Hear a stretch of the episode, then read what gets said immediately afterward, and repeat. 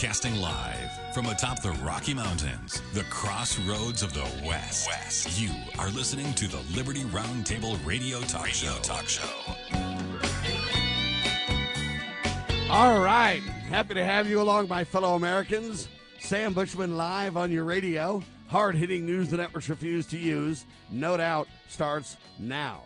This, my fellow Americans, is the broadcast for March 7th in the year of our Lord 2022. This is our one of two, and our goal always to protect life, liberty, and property and to promote God, family, and country on your radio and the traditions of our founding fathers. Yes, indeed, we use the blueprint for liberty, the supreme law of the land, the Constitution for the United States of America. That is our guide. And absolutely, we're convinced the checks and balances brilliantly put in place by the founding fathers, one of the great peaceful restorative solutions we have at our fingertips. Welcome to the broadcast. Hope you're all doing absolutely fantastic. Uh, by the way, we were not live on Saturday. Took a little break with my family. We were out of town celebrating birthdays. It's kind of a birthday month for the Bushman household. My wife had a birthday. My daughter had a birthday. My grandson had a birthday. It was just birthdays everywhere, but it was fantastic. Spent some time together with loved ones and really enjoyed each other's company. And what a blessing that is! It all it is all about God, family, and country. That's for sure.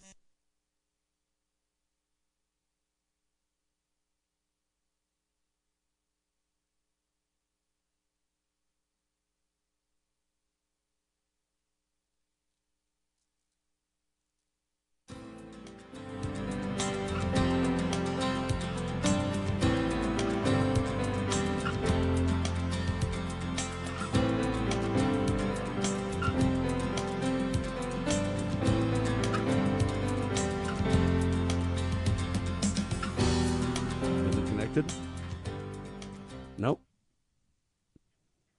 All right, back with you live, ladies and gentlemen. Sam Bushman on your radio. I don't know what's going on. Technical problems everywhere. Just start the week out right. That's how it usually works out, right? Nothing but difficulties to start out the week. And then hopefully, as time goes on, as you move towards, thank heavens, it's Friday, hopefully things get a little better, right? Anyway, we were not live on Saturday. Quick, took a quick break with family. But Friday, we were indeed live. And uh, we talked to Chris Carlson.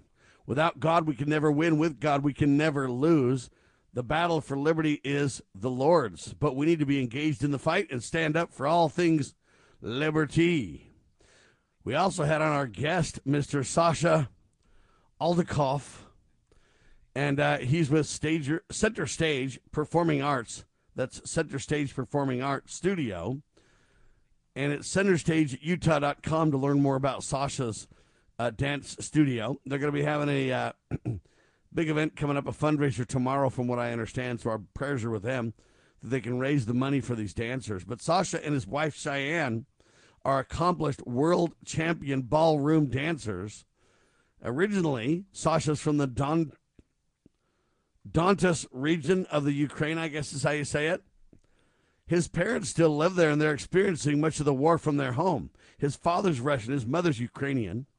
And uh, he provided some great insight about what's going on over there in the war, and etc. What is the war between Ukraine and Russia really about? Is the question. He wasn't quite sure, and neither are we. And I submit to you, neither is the United States and or NATO. Okay, we're in our over our heads. We're in where we don't belong. That's for sure. Anyway, we had a great show uh, with Sasha talking about that. And he mentioned that, you know what, a lot of the Ukrainians, especially if they live on the Russian border, they're very pro Russian. There used to be a peaceful but yet fun rivalry between the two countries. And uh, things have changed. He doesn't know what it's all about. He just says, I haven't been over there. I've been in America. But it's interesting. Sasha's also uh, married to an American woman and so that means he's got a unique uh, situation. He understands the Ukraine, he understands Russia. His parents are from both countries, so he's got allegiances to both uh, from a familial point of view, right? He also has allegiances to America because he's married to an American bride. And uh, very strange indeed. He says there's more freedoms in America. He says, you know, believe it or not, there's more freedoms in the Ukraine and in Russia than you might think. They could do a lot of things.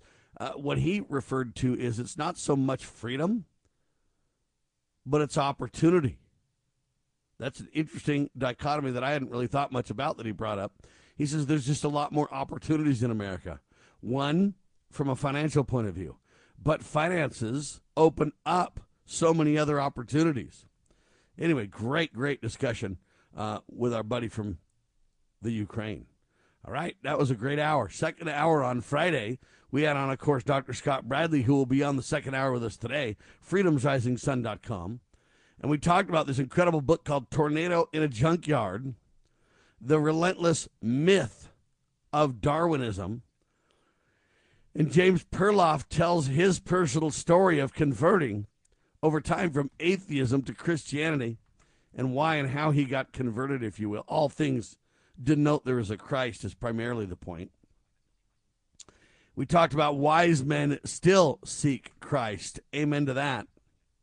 We also talked about this incredible fact check article from USA Today. Headline says George Washington's hefty bar tab days before the Constitution signing is indeed real, says USA Today. Now, the bar tab may be real. I don't deny uh, that. But I submit to you that I need to fact check the fact checkers. I provide a reality check on the fact checkers, ladies and gentlemen. They're fake fact checkers. And let me tell you why. because when they want to tell you a lie, all right, when they want to tell you something bad about George Washington, then they isolate this fact and they ignore all relevant context. When they want to then fact check us, if we point out a fact, what they want to do is they want to add context. So they might say that might be factual, but it's lacking context, or whatever they say. And a, reality check is this they're really trying to denigrate George Washington or all the founding fathers for that matter. They want you to believe that somehow the founding fathers were just a bunch of goofy, no good, you know. So George Washington, you know, made whiskey and sold whiskey from his, I don't know what you call it, farm there. And, you know, George is bad. He let a big old ripping bar tab happen there. And, uh, you know, wow, George, bad old George. But it isn't true. And let me tell you what I mean. The facts may be there in terms of, yes, there was a big party thrown uh, that George Washington was involved in. George probably didn't even want to be at the party. He didn't even want to be the president of the United States. He didn't want to be away from Martha. He didn't want to be away from his farm, Martha being his wife. He didn't want any of those things, but he did it because of his love of freedom and love of his country. And he was there, and he might have let them have a party, but you know what? He took no salary when he was in office either. So, you know what? When you look at it that way, you say, wow. So he jettisoned the salary for many years, but then he let them have a party. And, well, you could say, well, that was his only salary. Let my people have a party there let them know how much I appreciate them. And yeah, they drank alcohol, and George wasn't maybe, you know, a promoter of it, but he didn't stop them either. And, you know, it, it, you take it all out of context. That isn't George Washington. If you think of that, oh, George Washington had a massive bar tab, shame on George, then you kind of think, oh, George is like all the other politicians, no difference. That is where, in my opinion, the out of context facts may manipulate reality into a lie. That's why I give a reality check, not even a fact check. I'm not debating that there was a party. I'm not debating that it was maybe even somewhat extravagant. But when you put that in context of what George really did for the country and how much he took from the country in return for his incredible service, you start to realize a different picture. When you realize that George Washington was not into alcohol, was not into late night carousing, was not into womanizing, was not into any of those, that you get a different picture. And if you go to Mount Vernon to this day, there is a George Washington's prayer for his country, and this prayer is read aloud each day at Mount Vernon's. They call it pub uh, wreath laying ceremony there. Every day they do it for the people that come. And when you realize this, it was a circular really sent to those around George. It was a kind of a prayer in his heart for his country. When you read that, you just go, wow, that isn't the man we're talking about, is it? No, you're right. That's the whole point that I'm making. Furthermore, when you look at George Washington's farewell address, between that prayer for his country and the farewell address, you begin to understand George Washington. George Washington was very unique for his time. And he never, never sought for power. And anytime he had an opportunity to seize power, he rejected it, including the day he left office. He literally walked out of there as a lone man. He didn't have a gaggle of security hanging around. He didn't have all kinds of pomp and pretense uh, in his wake or anything like that. He merely walked down the street as a citizen, delighted to be so, humbly reflecting on the people around him who came out into the streets to wish their president, a man larger than life, farewell. Was he larger than life? Was he more than a man? No, he was not. I'm going to say that again. No, he was not. We don't worship George Washington in any way, but we do acknowledge his unique, humble, God fearing traits. Absolutely. And, and, so the article in the USA Today, in my opinion, truly paints George in an dishonest, unfavorable light. And shame on those who put it like that. Just shame on them all. And that's a recap of the broadcast that took place on Friday. Saturday took a break for family. Today, back live. In seconds, Lowell Nelson campaign for liberty.org will be with us. Uh, the first hour got a bunch of incredible articles. Second hour, of course, Dr. Scott Bradley will be once again on your radio telling the tale of liberty. And oh, what a blessing that is. You know, he really got beat up by COVID, ladies and gentlemen, almost died, as did I. But Scott Bradley's situation was way worse than mine. He went into the hospital, and they absolutely, with the government hospital mandated protocols, almost literally killed him. Insanity, I'll tell you that right now. But there you have it. All right, thanks for being alongside for the ride. I am Sam Bushman. We're talking about things that matter most, aren't we? We're talking about founding fathers. We're talking about the supreme law of the land. We're talking about America. We're talking about the sacred cause of liberty. We're talking about it all on your radio, right? We at Freedom Factor have a passion for our shared American heritage and want to help restore some of that American pride by emphasizing the documents that made us Americans. Our goal is to put pocket constitutions into the hands of every American and in every school. This effort requires your help. Order your pocket constitutions and browse our website at freedomfactor.org to learn how you can help spread the message of freedom. Read it, know it, share it. freedomfactor.org. Small Business Tech Guys is a team of experts ready to assist you with any service relating to growing your business. Our team specializes in information and technology, social media, general consulting, and HR. We thrive on assisting startup entrepreneurs with growing their businesses. If it's small business, it's our cup of tea. To schedule your free discovery call today, consider sbtechguys.com. We keep an eye on tech so you don't have to. sbtechguys.com.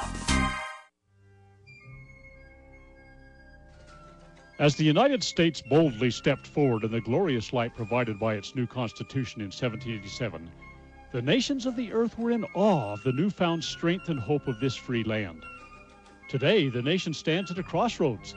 A divergence from the original intent put forth in the United States Constitution has brought grave threats to our beloved nation. A miracle is needed if the United States is to survive.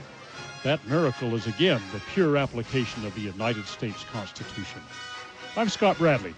In my To Preserve the Nation book and lecture series, I bring forth truths that will help raise up a new generation of statesmen like those noble Americans who founded this land. Vigorous application of these principles will invigorate and restore the nation, and we may become again the freest, most prosperous, most respected, and happiest nation on earth. Visit topreservethenation.com to begin that restoration.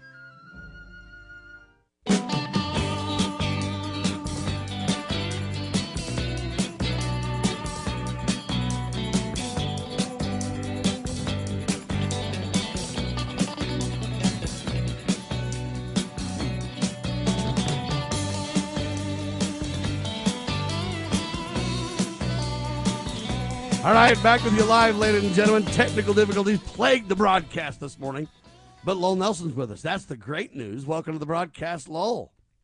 Well, thank you for having me, Sam. It's good to be with you. Sorry we didn't bring you on a little bit before. We uh, didn't get the cue. We were having a little bit of technical difficulties for some reason. I don't know what's going on this morning. Maybe they're trying to sabotage the broadcast. You think? Yeah, it could be. yeah, they don't want anybody to get involved in the precinct caucuses, do they? No, no, nothing important like that probably the most important political meeting every two years, Sam. Amen to that. And even on odd years, ladies and gentlemen, still seriously important because that's sometimes when we make the biggest decisions that affect us for way more than two years. Lowell?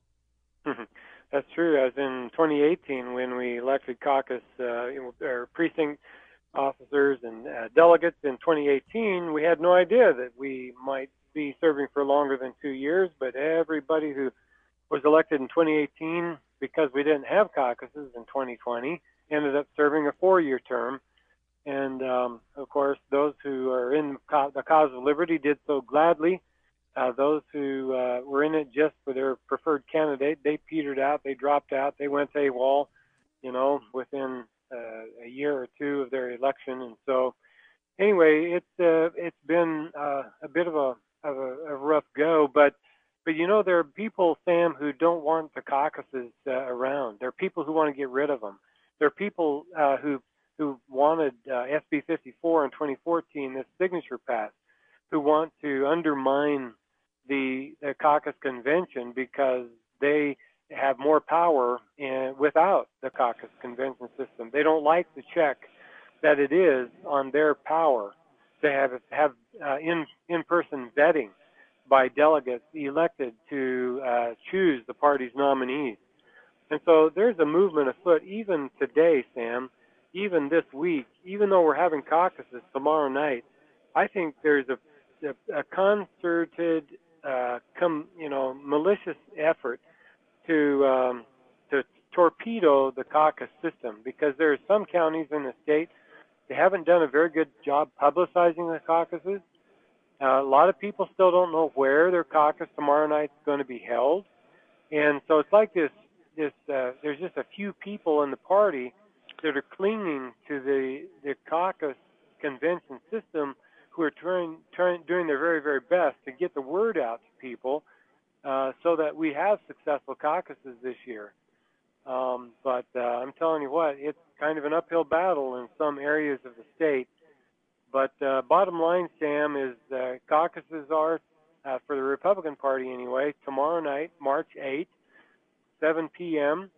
And you go to a website called Precinct Portal org to find the location of your caucus. That location again is precinctportal.org.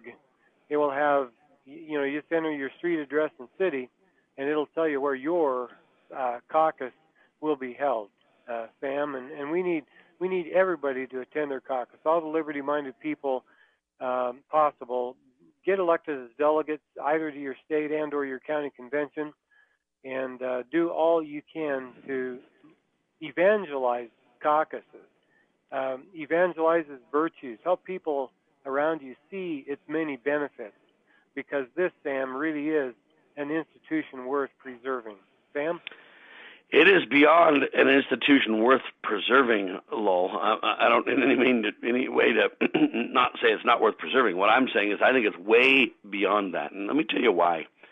Mm-hmm if you start to take away the caucus system, ladies and gentlemen, in Utah, uh, other states I know don't have this, so they're already missing a lot of the checks and balances that the founders intended. You lose the ability to really have dedicated people vet the candidates. The caucuses are all about vetting candidates. They're all about getting a one-on-one or a Q&A or whatever you want to call it, an interaction with uh, the candidates. And when you take this away, then you get people like Mitt Romney or other big bureaucrats with plenty of cash, plenty of money, plenty of uh, name recognition or whatever.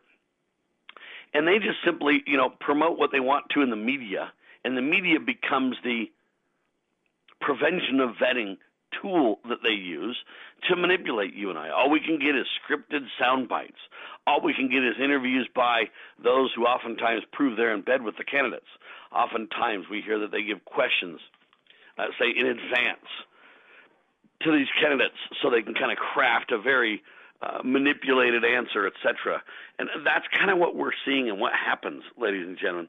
And when you circumvent these uh, caucus meetings, when you circumvent this true, honest, open vetting process by several people that are delegates, so not just one or two media people, but several people that are delegates that are from the grassroots, that truly understand the issues and truly have very appropriate, probing, detailed questions, uh, catching candidates a little bit off guard. Not that we want to attack them, but you're not going to get some, you know, special crafted answer or specially worded, thought about answer. You're going to get the candidates raw and real of who they are, what they stand for, what they don't, what they really know, what they don't. In other words, how much candidate do you know about the Constitution?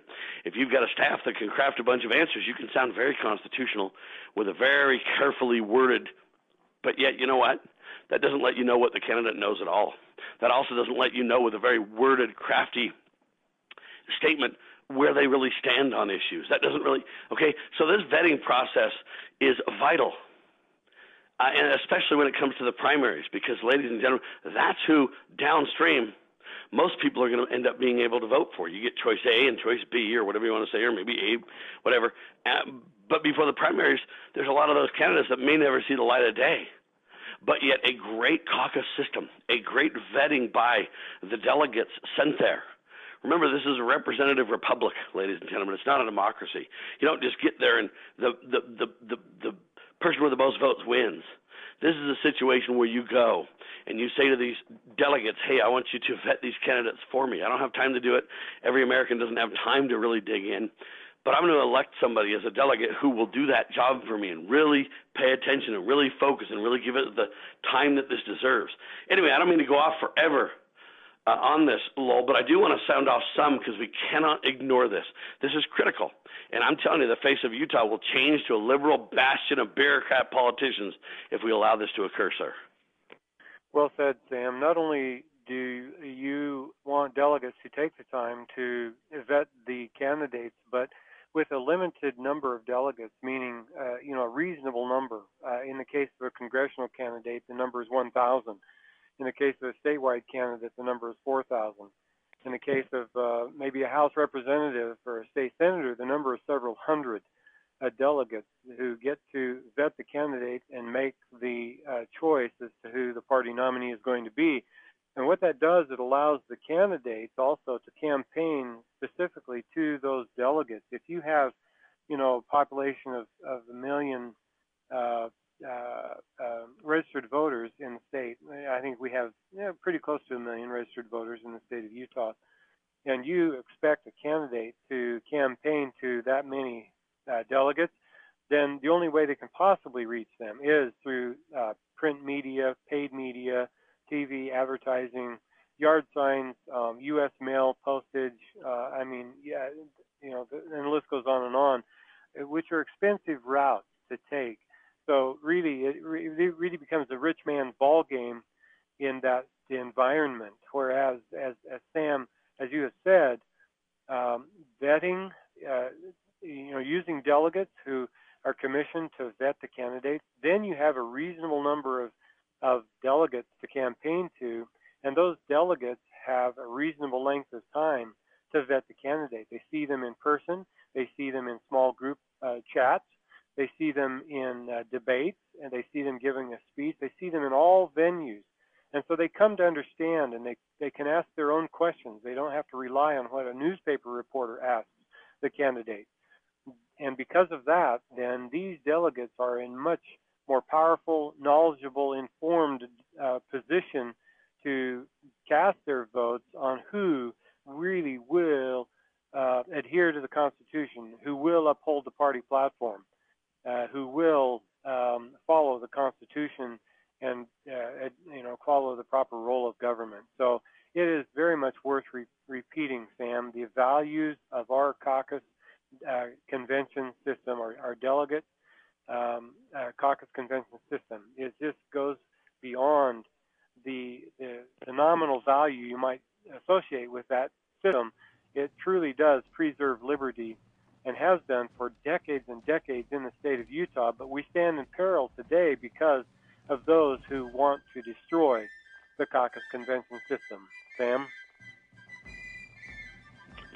ladies and gentlemen, quick pause. I am Sam Bushman. This is indeed the one and only Liberty Roundtable Live with Lowell Nelson, campaignforliberty.org on your radio.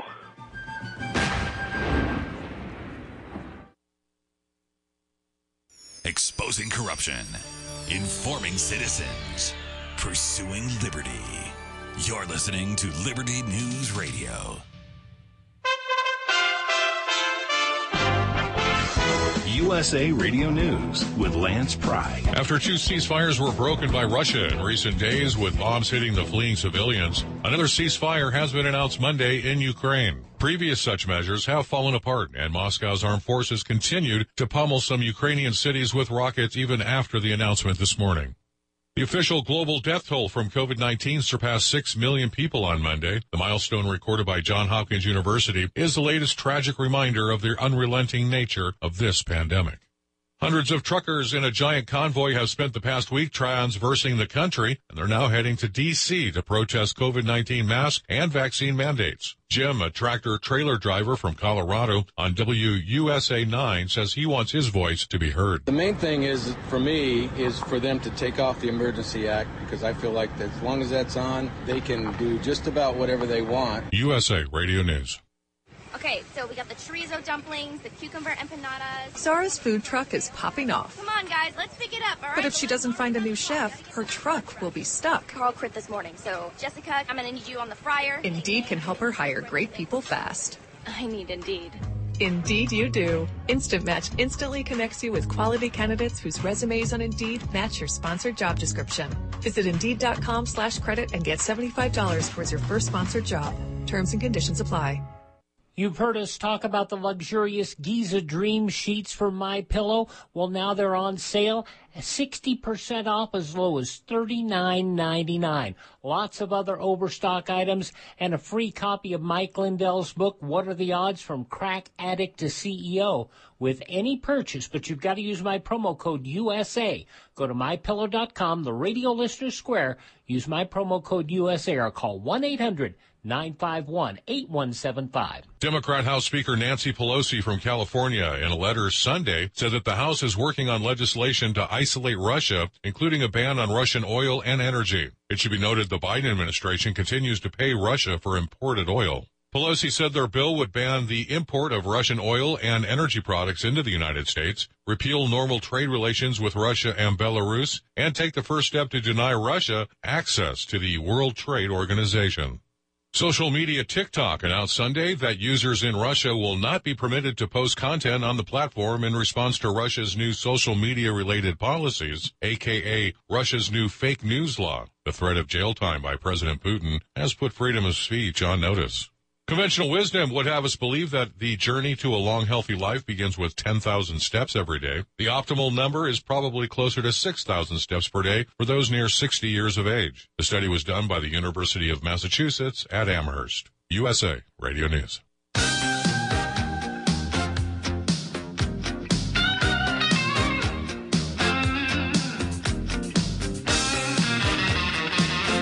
Right, back with you live, ladies and gentlemen. Lowell Nelson with me, campaignforliberty.org. Please understand, precinct caucuses are tomorrow in the Olympic state of Utah. Primary voting all over the country, I might add. Pay attention to your state and get involved, would you please? Precinctportal.org is where you go if you want to find out where your precincts are for tomorrow night, ladies and gentlemen. Thought would bring that to your attention. Utah Legislature HB 11 prohibits boys from all female sports teams, but dot dot dot lol. well, earlier in the week, Sam, this bill, as written, would have permitted boys to play on all female sports teams if they were permitted to do so by a, spe- a commission especially formed and des- designated to consider all such requests, you know, from boys who want to identify as girls. Well, we lobbied the legislature very hard to defeat this bill, even though it had passed the House earlier. We lobbied the Senate very hard to uh, defeat this bill. And, well, when it reached the Senate floor, the public outcry was so great that the Senate was not inclined to approve it, right? So we thought, okay, finally, we, we're going to have some success here. However, the bill was amended, Sam, it was amended to prohibit boys from playing on all female sports teams unless that prohibition is, quote, held invalid by a final decision of a court of competent jurisdiction, end quote. Well, with that amendment, most of the opposition. So let me stop you there, though. Put all yep. the authority in the hands of a few robed bureaucrat thugs. In my opinion, exactly. disaster. Exactly, Sam. But with that amendment, most of the opposition to the bill evaporated. The Senate approved the bill, and the House concurred with that amendment, and it now sits. It's now going to the governor's desk. Now, turns out that Governor Cox says he intends to veto this bill, and uh, so there's a lot of uh, people who are emailing and contacting the governor's office, begging him to sign the bill. Now, to me, Sam, this is now an ugly bill. This is neither a good bill nor a bad bill, but it is what I call an ugly bill. It's ugly for the very reason you said so. It's well, it's good that it it it, it does uh, two things. Number one, it it gives a definition of sex. So, uh, it, sex is defined as quote the biological physical condition of being male or female, determined by an individual's genetics and anatomy at birth. End of quote. So that's one good thing it does. The second good thing it does is it prohibits boys from playing on all female sports teams. But the bad thing it does is is that caveat that we mentioned, unless that prohibition is held invalid by a final decision of a court of competent jurisdiction. And so you hit the nail right on the head, Sam, because I can I would bet, you know, probably a hundred bucks, even though I'm not a gambling man, that uh, down the road, a few years down the road, maybe this year, maybe next year, who knows, there will be a federal judge who will declare, he will opine, you know, he'll render an opinion, he will say that this law is not constitutional. He'll he'll say you can't you can't keep a trans uh, from playing on the all-female sports teams, and at that point, Sam, this law itself acquiesces to the decision of a court of competent jurisdiction. And so we will acquiesce, the state of Utah will acquiesce to this opinion by some federal judge, and uh, then voila, we will have uh, boys playing on all female sports teams right here in the state of Utah. Now, it's going to be my position. I'm going to argue that the states never gave the general government power or authority to determine the composition of high school sports teams in the state. You know, they may have done that in the in the District of Columbia, that 10 square miles area, but they did not give such authority to the general government. Uh, and so I am going to argue that the as the federal circuit court or the federal district court or even the U.S. Supreme Court I'm going to argue they do not have authority to tell the state of Utah or any other state for that matter how they can compose teams, sports teams within the state. That is entirely the purview of the state of Utah or of any other state in the union. Um, and so, but but, even but let's be clear, that, Lowell. Let's be clear. Mhm. Even though you can say that this is state, not federal, and to some degree there's truth to that. At the same time, the only reason we have government involved in education is because we backed the tenth plank of the Communist Manifesto, which calls for compulsory education.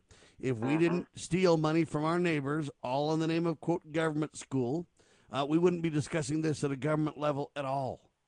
And that's really where the rub is. You get one insult by government, adds to injury by government. Again, don't take my money. Don't steal my money at the point of a figurative government gun. Don't mandate that I participate in government schools for my children and or with my dollars or anything else. This problem is a government driven problem. Okay, mm-hmm. and why are we going to the government to ask permission whether you know kids should be on sports teams, male or female or whatever else in the first place? Look, why are we giving the government that authority over entertainment and sports and athleticism or what? Okay, this is not even the realm of government at all. But see, we're forced into this venue because we backed compulsory education. The Republicans promised that abolish the education department. They never did. Now you've got school boards calling parents terrorists over these very issues, lol. Yeah, you're absolutely right, Sam. The real answer is to get our children out of these government propaganda camps called schools and let the thing implode on itself you know, and go go back to to home-based schools and to to cooperative schools, uh, private schools, the the schools where the parents actually dictate what occurs in that school. That's how you're going to guarantee a good, solid education for our children.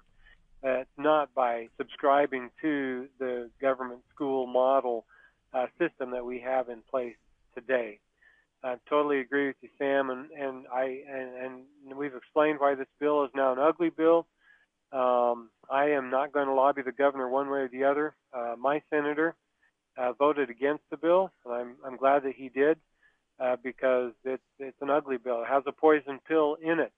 It will turn this state upside down the very moment there is a federal judge who rules that that law is unconstitutional just like uh, Judge Robert Shelby did in December of 2013 when he ruled that the language in our Constitution that defined marriage between one man and one woman was somehow unconstitutional. The very words that our state put into our Constitution, he said, were unconstitutional. And what did we do? The state rolled over, we acquiesced, we backed down, and we now accept same sex marriage in the state of Utah. It'll happen for trans in, in female sports, and we will lose the, the basic protections that we currently have for girls sports in Utah. It'll just become co-ed and male. There won't be any any room for for girls sports in Utah. That'll be a sad day, but that's what we get for subscribing to our public education system, for begging the government to help us educate our children. That was a no-no. We took the bait. We shouldn't have, Sam. And adding insult to injury is kind of the level that we're at in America now. It's one thing that you did this wrong, but now you're paying for it multiple times, multiple ways. Okay, same thing is true with this next article from Ron Paul. Okay, headline says it all comes back to NATO. Ron Paul. Now, Ron Paul believes just as strongly today as he did back in his 2008 floor of the House speech that, you know what? We should jettison NATO big time. NATO should be disbanded, not expanded. We could not agree more with this if we tried. But again, this is where we add insult to injury. So the Constitution calls for Congress to have authority over declaring war and or what actions we take short of war. In other words, Congress, the House of Representatives specifically, was tasked with, in the supreme law of the land, deciding how we ought to interact with other countries when things aren't going well. All right. And the reason why the House was selected for this is because it put it in the hands of the most people. The House was not only the greatest number on the general level, but it was also closest to the people where our influence could be felt through our House members. They could reach out to us. We could give them guidance. Okay, most of the nation isn't for going to war. Uh, but yet, we've changed this. We've joined international groups that now have greater say than Congress, creating a train wreck of the checks and balances that American founders fought so hard for. When we get back, we'll have Lowell jump in on this one and talk about this. But I'm telling you, ladies and gentlemen, it's disaster, this Russia and Ukraine battle. It's disaster when we're over 130 nations militarily involved. You know what? We need to get out of NATO yesterday because it's challenging the checks and balances of our Congress. It's criminal, folks. Okay, girls, about finished with your lesson on money? Daddy, what is a buy sell spread for gold coins? Well, when you sell a gold coin to a coin shop that's worth, say, $1,200, you don't actually get $1,200. But don't worry, we're members of UPMA now, so we don't have to worry about that. Daddy, what if somebody steals our gold? We don't have any gold at the house. It's stored safely in the UPMA vault, securely and insured. But the S&P 500 outperformed gold. Daddy, gold is a bad investment. Some people do think of it that way, but actually, gold is money. And as members of the United Precious Metals Association, we can use our gold at any store, just like a credit card. Or I can ask them to drop it right into mommy and daddy's bank account, because we're a UPMA member family. Find out more at upma.org. That's upma.org. Have you ever heard of Loving Liberty Ladies? Well, the Loving Liberty Ladies are here to help you learn our American heritage and the way it affects today's society. The Loving Liberty Ladies also have a discussion guide called Proclaim Liberty. And with this guide, you can start your own group in your hometown. Get yours today on our website at lovingliberty.net. Look for our lesson supplements too. They're free. To hear all the special offers and to join the fight for freedom and liberty, please go to lovingliberty.net. The spirit of the American West is alive and well in Range Magazine, the award winning quarterly devoted to the issues of the American West. Each issue contains informative articles, breathtaking imagery, as well as the culture of cowboy spirit today, and gift ideas, like this year's Buckaroo calendar. Order online from rangemagazine.com. Loving Liberty Network salutes the spirit of the American West at rangemagazine.com.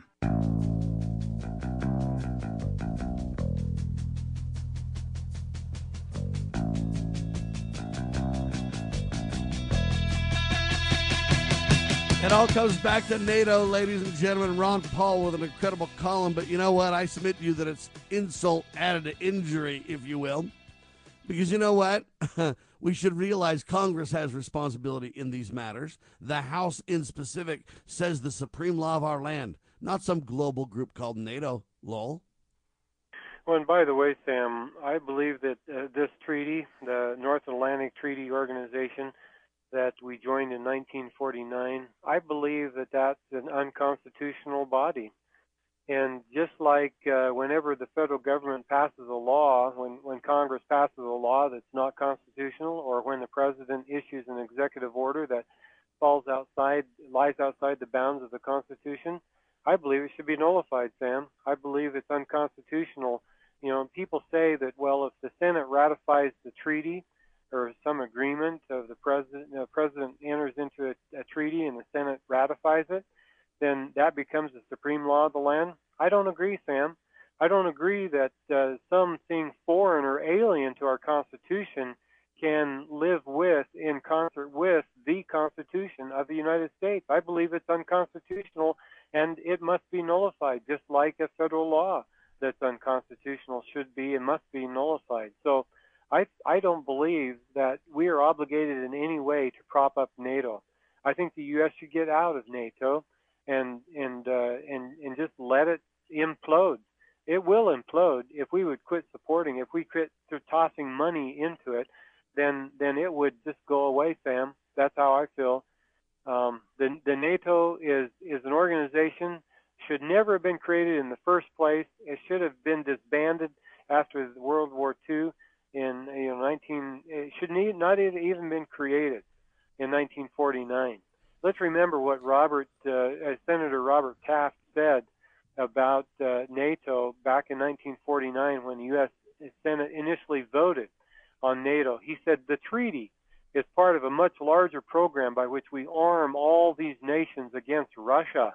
A joint military program has already been made. It thus becomes an offensive and defensive military alliance against Russia. I believe our foreign policy should be aimed primarily at, now listen to these words, Sam, security and peace. Boy, doesn't that ever sound like George Washington. And continuing, he says, and I believe such an alliance, speaking uh, again of NATO, he says, I believe such an alliance is more likely to produce war than peace. If we undertake to arm all the nations around Russia, and Russia sees itself ringed about gradually by so called defensive arms from Norway and Denmark and Turkey and Greece, it may form a different opinion. In other words, Russia may form a different opinion about NATO. It may decide that the arming of Western Europe, regardless of its present purpose, looks to be, to be an attack upon Russia. Its views may be unreasonable, and I think it is, but from the Russian standpoint, it may not seem unreasonable. They may well decide that if war is the certain result, that war might better occur now rather than after the arming of Europe is completed.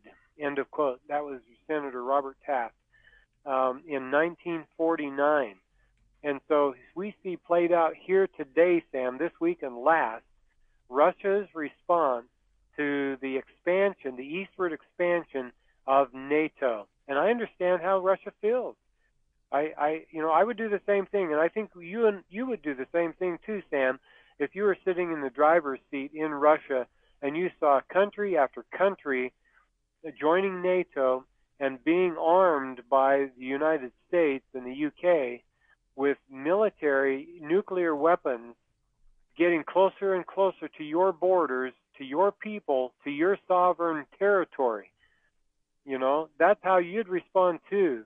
And that's the point that Walter Block made in his column, talking about what, how would we feel here in the United States if Brazil formed a country, I mean, formed a treaty organization called CATO, the Central American Treaty Organization, and began enrolling all of the Central American countries into CATO. You know, Panama, Costa Rica, Nicaragua, El Salvador, Honduras, Guatemala, Belize, Chile, and Argentina for good measure. And then what if they went into Mexico and deposed the democratically elected leader of Mexico and installed a sock puppet dictator there, just like the U.S. did in Ukraine in 2014? A, friend, a regime that's friendly to the U.S., the Western power. And then what if they threatened to arm that country, Mexico, with weapons of mass destruction? How are you going to feel about that now, citizen of the United States?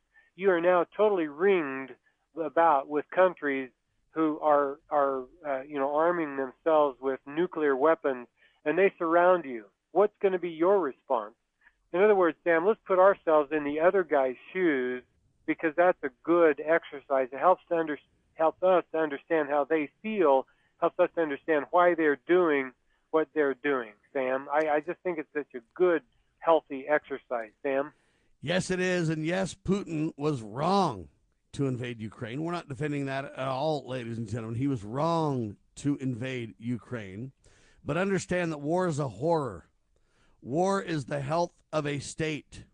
Innocent lives will be shed no matter how, quote, careful the warring sides are. However, ladies and gentlemen, where lies the primary blame for this? The answer is this unhappy state is really can be laid at the feet of Russia, or, I'm sorry, of the United States and NATO.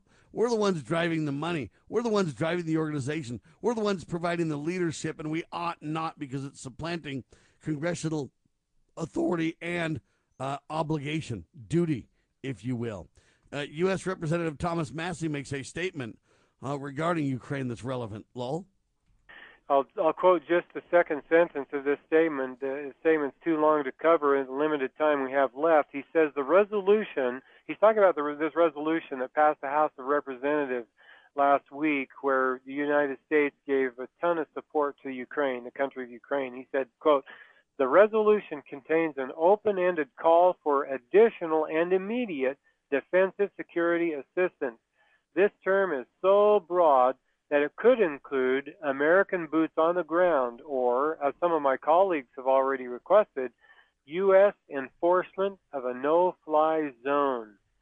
End of quote. I'll just go that far, Sam. But in other words, it's uh, so it's such, it's such ambiguous language, open-ended language. You could drive a truck through this, and by uh, believe you me, Congress will drive a truck through this in the coming days, months, weeks, and years, uh, they will drive a truck through this. They will commit U.S. forces. This this will spin out of control into a, a, a, the third world war. You know, if if uh, if cooler heads don't prevail, and that's why Thomas Massie voted against this resolution. And you look at the mass media around, Sam. Look at what everybody is saying. People are jumping on board. They can't get in line to support Ukraine fast enough. But Sam, what was Ukraine doing to the Donbass region for the past eight years? What have they been doing? Well, you know from your discussion with Sasha last week that the Ukrainian army has been shelling, killing, maiming, hurting people in the Donbass region, the southeastern region of Ukraine, for the past eight years, using weapons and munitions that we have sold to Ukraine. Why are we doing this? why did we um, why did we support Saudi Arabia in the genocide that they were committing in Yemen? Well, Answer Sam? is because we're deceived by the warring media in bed with international groups that betray Congress's authority and power, and because the war machine is at the helm with leaders who do its bidding, ladies and gentlemen. We are involved in unjust, immoral wars. We pretend we have the moral high ground, but the truth is, we're involved in unjust, murderous wars that flat out need to stop. What about them 600,000 barrels of oil? asks Eric Peters in an incredible column as well, Lowell. He points out that America currently imports about 600,000 barrels of oil from Russia every day.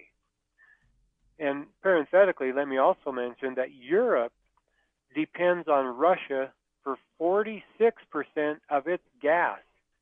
That is almost half of the gas that powers Europe, all of Europe, comes from Russia. Okay? So Eric Peters is saying that these 600,000 barrels of oil that we import to the United States every day, well, it was only about a year ago that America did not need any oil from Russia, right? About a year and a half ago. America was on the verge of being a net exporter of oil, perhaps to places like Russia. But what happened? Well, Biden shut down the Keystone Pipeline, among other things. And so now, where are we? We're now importing 600,000 barrels of oil from Russia every day. Well, Sam, let me ask you a question. What's going to happen to gasoline prices if and when Russia stops selling oil to the United States? Well, it's going to skyrocket, and the problem is uh, these times take time to crank up. So even if we wanted to pivot, uh, we couldn't, not in a timely manner. So it would be absolutely out of control. In fact, it may even paralyze the nation, Lowell. Exactly right. Uh, you hit the nail on the head again because the prices of gas for us would skyrocket. They're already high, but they would double and triple uh, over. You know, you know, if if Russia says, okay, you you put embargo on us, you threaten other countries uh, who who do business with us, we are we're we're going to stop all of the oil exports from us to you, and and then that would leave us uh, 600,000 barrels of oil short every day. And you know how long is it going to take us to, to to get the Keystone Pipeline up and running? Well, months and months, ladies and gentlemen. And it's going to hurt Europe too, because half of their energy comes from Russia. And so, what if Russia said, "Okay, we're not going to sell Europe uh, any of our oil anymore"? And so, this is the natural outcome of this act of war, which you know, in which the U.S. is engaged. We are the ones. The U.S. regime is the one pushing NATO eastward toward Russia. The U.S. NATO alliance is the one causing these problems. And uh, instead of having an outpouring of the citizenry in behalf of Ukraine, we should have an outpouring of the citizenry decrying the this this horrendous action by the U.S. and by NATO in expanding eastward toward Russia. Sam? We should have an outcry that says, don't pick sides, don't go to war. Don't pick sides, don't go to war. Don't pick sides, it's an unjust war. Stay out of it, ladies and gentlemen. That's the valor that we should have. And that should be vested in Congress, in the House of Representatives. And we, the people, should have influence over our Congress critters to make sure that they understand how we feel on this serious matter. And then, as our representatives, they should take appropriate action to de escalate to stay out of it, to remain neutral, to wisely say, hey, we're going to provide this great economic engine over here. Man, you ought to join us, folks, and quit fighting. You ought to participate in the free enterprise system. That's how people prosper. That's how stability and prosperity occurs. And we should simply be the light on the hill and set the example. That's our prayer, ladies and gentlemen. Lowell Nelson, thank you so much, sir. Where, where goods cross borders, armies do not, Sam. You're welcome.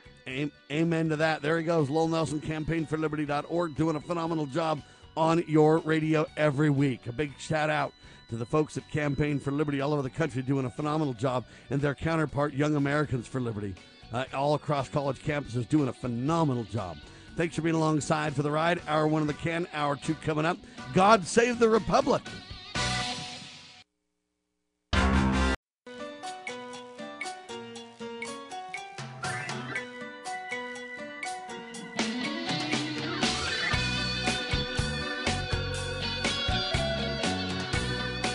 Broadcasting live from atop the Rocky Mountains, the crossroads of the West. West. You are listening to the Liberty Roundtable Radio Talk radio Show. Talk Show. All right, happy to have you along, my fellow Americans. Sam Bushman live on your radio. Hard hitting news that others refuse to use, no doubt, continues now. This, my fellow Americans, is the broadcast for March the 7th in the year of our Lord 2022. This is hour two of two with the goal, always, as you know, to preserve the nation. Scott Bradley will be with us in seconds. FreedomsRisingSun.com. Our goal, ladies and gentlemen, is to use the checks and balances brilliantly put in place by the founding fathers. One of the great peaceful restorative solutions we still have at our fingertips.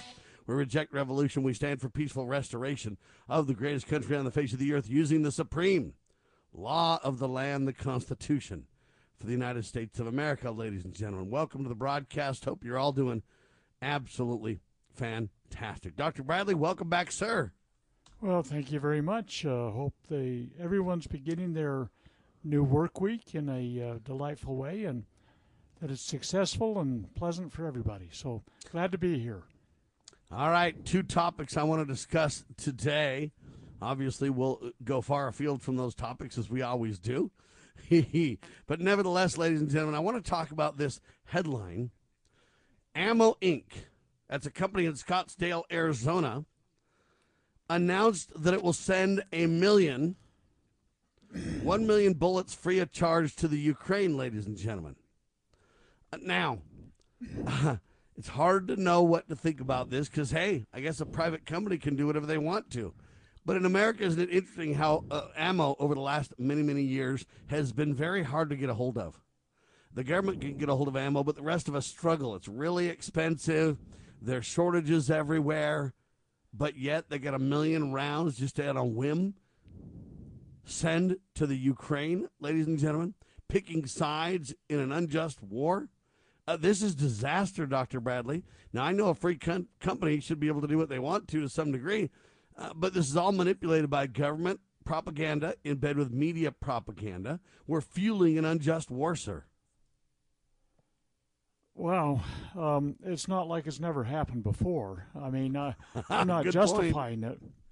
I'm of not course. justifying it. But uh, you, you think about this for a, a, moment or two. I mean, think about the Abraham Lincoln Brigade that went to um, Spain in the 1930s to fight on the communist of the on the side of the communists, attempting to uh, overthrow the uh, government of, of Spain. Now, of course, that that Spain uh, civil war was a warm up to World War II. The fascists on one side and the communists on the other, and everybody got to test out their new tanks and everything else like that. But the United States. Um, individuals volunteered as the Abraham Lincoln Brigade and went over there and fought on the side of the communists. And if you look back at the Lusitania, uh, back in uh, 1915, so we're talking 107 years ago, uh, the Lusitania was a passenger, um, basically a ship. It was like one of these cruise ships, kind of like you see advertised all over now, trying to gain a toehold after the big uh, shutdown. At any rate, um, there were ammunition um, included in, a, in the manifest which is absolutely against international law to put that on a, on a passenger ship. The, the Germans knew about it. The Germans said, hey, people, don't go on that. This is a target for their, sea boats, their U-boats. Anyway, it was a flagrant attempt to bring the United States into the World War One on the side of, of, France and England. And uh, the story is absolutely criminal, what absolutely happened. Anyway, there's examples we could give where things like this have happened. And, and you bring up a very good point. The ammunition has been um, extremely scarce. I have a small ammunition company that, I mean, I don't create it, but I, you know, basically distribute it. And uh, I got a call here a while back from some people that wanted to buy a substantial amount of ammunition. So I, I looked at my price sheet. I thought, oh, well, I'm a little bit out of date. So I called the manufacturer and I said, you know, I'd, I'd like an updated sheet. They said, sure, we'll send that to you. But if you ordered today, the soonest we could get you ammunition is one year. So I'm a I'm a small potatoes kind of guy. I mean, just had, you know, it, to, to the, them it would have been nothing. But I do have some contacts um, up in the Pacific Northwest where they are manufacturing large amount of ammunition, and there's no way in the world they claim they're able to keep up with it. So the demand on it. So this is this is interesting. And by the way, the, the size of the shipment out of Arizona is not far away from what was on the Lusitania in terms of the uh, uh, round count. So yeah, this this is absolutely astounding. Now we could easily take this off into a discussion about the Ukrainian war and the complexities of that, and how um, you know you can almost assure yourself. I mean, if they have a press conference anywhere in the federal government, you know it's a pack of lies. I mean, that's about where I've gotten to in the credibility. If there's anything comes out about a you know a health mandate or whatever, you know it's a pack of lies. You know, it's uh, the uh, so-called vaccines safe and effective, all those kinds of things. No credibility. FDA, CDC, National Institute of Health, World Health Organization, all of those things, zero credibility. So when um, when we have an announcement, uh, it's not an announcement. Again, it's an agenda. It's not an agenda. It's not a storyline. It is a script. It is a script that is being played out. In fact, in Utah, I don't know if you'd noticed this, Sam, but uh, the governor of the state of Utah has been flying the Ukrainian flag over the state capitol. And and it's like yeah, and shame heck? on him for doing it too. Absolutely. I mean, he has a knack for doing the wrong thing. I mean, he's going to veto a bill. We can take all these on a lot of tangents. He's going to veto a bill that prevents boys from competing against girls in high school sports. And uh, he has a knack for doing the wrong thing. He creates mandates, enforces law that are that have never been created and unconstitutional, elicits punishments. You know, judge, jury, and hangman as a governor, which is the very definition of tyranny, tyranny as, as Madison said in Federalist 47. I mean, uh, thing after thing, educational things. it's just a knack. Our governor really, you say, whose side are you on? But at any rate, so the uh, the script that is being used right now is Lucy, I mean, uh, Ukraine good, Russia bad. It's much more complex than that. And, and just think for I'm going to just touch on one very very brief aspect of it. We can discuss it at length if you want, but I don't want to you know derail your whole program. But think for a moment back. Well, most people don't even know about the Monroe Doctrine anymore. But basically, one aspect of that was what the foreign powers were setting up bastions, forts, arsenals, whatever you want to call them, that could ultimately and finally be used against the United States in our surrounding uh, territories, not U.S. territories even, but uh, foreign nations. And if foreign powers from Europe were going to come over there and set up a, a bristling arsenal of uh, arms and ammunition and military personnel and so on and so forth, uh, these guys, you know, like uh, James Madison and James Monroe and John Quincy Adams, that put together the, the Monroe Doctrine, said, no, no, we, we reserve the right to, uh, to defend and protect against that kind of stuff. Okay, now there's more to it than just that I just explained. But the Monroe Doctrine was something that's been around. I mean, it, we're talking a couple hundred years, okay? And, and so here we have NATO encroaching from the west closer and closer to the Russian border. You look, notice that, you know, you bring Poland in. I mean, uh, you, all the border states that have joined the, the NATO thing and the NATO alliance, Article 5, states that if any one of these countries – ever gets into trouble with anybody else, the whole NATO alliance is brought brings their full force uh, military uh, influence and everything else like that uh, against the person that they bumped into, and and so here we have the United States uh, is, keeps saying, "Oh no, Ukraine's not in." Well, they've been trying for years to get Ukraine into NATO but it hasn't happened, fortunately, because we would be at war with Russia right right this very instant if that were the the case. And um, and I, I've said many times I think that that Russia is is playing a chess game here, saying, look, this is one aspect of it, not the full, fullness of it, but one aspect of it is the idea that if Ukraine will agree to maintain its neutrality and not become a, uh, a military armed camp uh, facing Russia and its border, and and agreed not to pursue that, I think he'd go home. Now, there's not quite that simple because there's been a lot of depredations against ethnic Russians, uh, a, a, genocidal kind of thing that's been going on for years and years there too, uh, by the Ukrainian government. The Ukrainian government is a bunch of oligarchs that are that are no more full. Well, in fact, I almost feel like Putin's got greater integrity than they do for a lot of reasons. But just this aspect of the Monroe Doctrine, if you think what we have done we have sent military forces, personnel, equipment, I mean, you know, tanks, artillery. We've sent uh, F 35 jets to patrol the skies just west of the Russian border.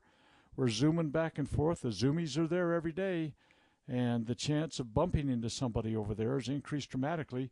Which, if they bumped into somebody from the NATO alliance, automatically we are now committed, unconstitutionally, I might add, to go to war with whoever bumped into them. And so what we've done is we've set up an armed camp against Russia on its western border, and according to our very own doctrine, that ain't good. And Russia's do- responding the way James Monroe would have.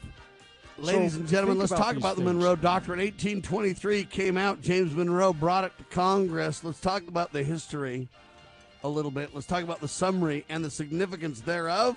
We'll do it in seconds. This is Liberty Roundtable Live. This is a battle, a battle between truth and deceit, a battle between forces that would enslave this country in darkness, and between a media that wants to present you with the truth. We are being censored. America's news outlets no longer provide the truth. 90% of news outlets in the United States are controlled by six corporations. The mission of the Epoch Times is to chase the truth, to ground all statements in fact. TheEpochTimes.com. We at Freedom Factor have a passion for our shared American heritage and want to help restore some of that American pride by emphasizing the documents that made us Americans. Our goal is to put pocket constitutions into the hands of every American and in every school. This effort requires your help. Order your pocket constitutions and browse our website at freedomfactor.org to learn how you can help spread the message of freedom. Read it, know it, share it. freedomfactor.org. Why don't we say to the government writ large that they have to spend a little bit less? Anybody ever had less money this year than you had last? Anybody ever having a 1% pay cut? You deal with it. That's what government needs a 1% pay cut. If you take a 1% pay cut across the board, you have more than enough money to actually pay for the disaster relief. But nobody's going to do that because they're fiscally irresponsible. Who are they? Republicans. Who are they? Democrats. Who are they? Virtually the whole body is careless and reckless with your money. So the money will not be offset by cuts anywhere. The money will be added to the debt, and there will be a day of reckoning. What's the day of reckoning? The day of reckoning may well be the collapse of the stock market. The day of reckoning may be the collapse of the dollar. When it comes, I can't tell you exactly, but I can tell you it has happened repeatedly in history when countries ruin their currency.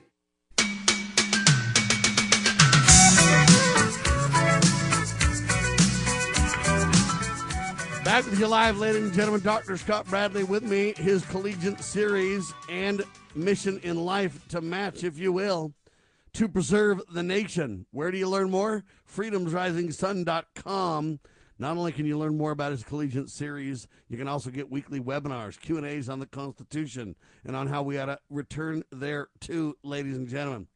We're talking about Ammo Inc. in Scottsdale, Arizona literally announced it'll send a million rounds of ammunition to Ukraine free of charge. Wow, how come we can't get ammunition in America for the average American? Very interesting manipulation of reality everywhere you look, ladies and gentlemen. The Monroe Doctrine is really critical in this discussion about the Ukraine and Russia. All right, let's give a kind of a history and a summary of the Monroe Doctrine. And then we can talk about a little bit more about the significance with Dr. Scott Bradley. The history is hey, in 1823, James Monroe brought this forward. And the idea of the Monroe Doctrine, I'm just going to summarize it, so don't beat me up too bad, ladies and gentlemen, if I, don't have every tenet of it perfect, but here it is. Hey, we're going to, uh, based on hemisphere, we're going to say we're not going to manipulate or tolerate any advancement of any principles that take over nations or compromise nations in their free autonomy, their sovereignty in the Western Hemisphere. We're not going to allow that because that eventually can affect America in a very negative way. Furthermore, we're not going to cross that hemispheric reality either, and we're not going to meddle in the foreign affairs of other sovereign nations uh, in the other hemisphere. Uh, in short, we're going to protect our own interests, even though it may not be the United States specifically being invaded, but we're not going to allow advancements in this reality. Now, violations of that reality is Cuba, for instance. What the heck? We got a communist nation flat out 90 miles off our shore, backed by what? The opposite hemispheric interests, big time. Uh, we got all kinds of this scenario going on in other countries. I could name dozens. But now we're literally interfering directly in Russian Ukraine discussions.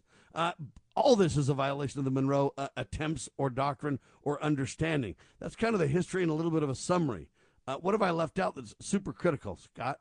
Well, I, I don't know. I mean, here, I'll just give you a little quotation out of the Monroe Doctrine. Again, it was James Monroe, James Madison, and John Quincy Adams were the principal authors of it. Here's a statement out of it. In the wars of European powers, in matters relating to themselves, we have ne- never taken any part, nor does it comport with our policy so to do. Our policy in regard to Europe is not to interfere with the internal concerns of any of its powers. Okay, so as you point out, that's a couple hundred years old. Uh, not long before that, uh, John Quincy Adams, again, son of John Adams, brilliant man raised by brilliant parents, became president of the United States and, and uh, then congressman until the end of his life.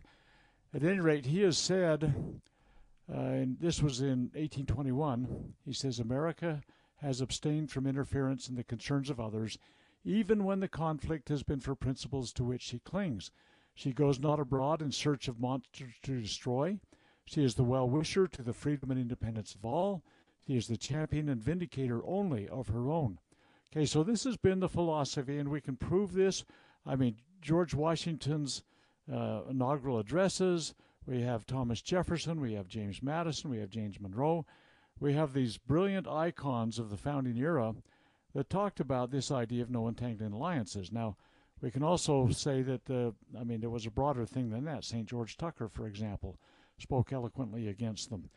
And, and we largely lived up to that until Woodrow Wilson came along with his globalist ideas and Edward Mandell House, who was his alter ego and basically the uh, uh, globalist in in house, uh, globalist in house, Edward Mandell House. Anyway, uh, so their efforts were to merge the United States into a global government. They sent a team in 1916 uh, to um, Europe to help put together, frame together a what would ultimately be a treaty that would incorporate the uh, League of Nations.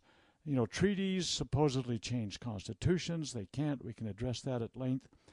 But the League of Nations was to subvert the United States Constitution and the United States into a global government.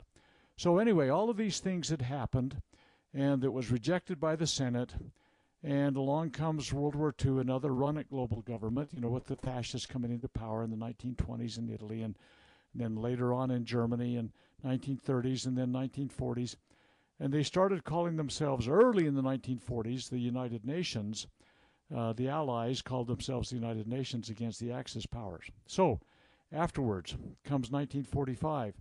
Two communists were the principal, uh, shall we say, lead uh, negotiators one was Alger Hiss, who was uh, Utah, Utah, United States State Department, and uh, him and a Russian became the chair of the committee that put the United Nations together. The United Nations Charter allows allows hmm, it directs uh, regional arrangements be put together. It really mandates. Well, yeah, a regional arrangement basically says, hey, look, you can organize into military arrangements, you can organize into um, economic arrangements like the European Union or like NATO.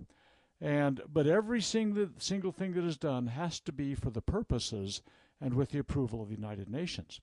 So in 1949, April I believe it was, uh, the United Nations uh, regional arrangement, called NATO, North Atlantic Treaty Organization, came into effect. It became a military arm of the United Nations.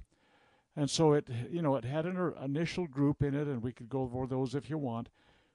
But very foolishly, very foolishly, uh, we've we've actually expanded that in recent years uh, to, for example, in 1999, the Senate approved uh, Czech Republic, Hungary, and Poland, which were former Soviet Union satellites, if you will, and, and now they've got they've become a, a NATO regional arrangement of the United Nations with their bayonets pointed towards Russia.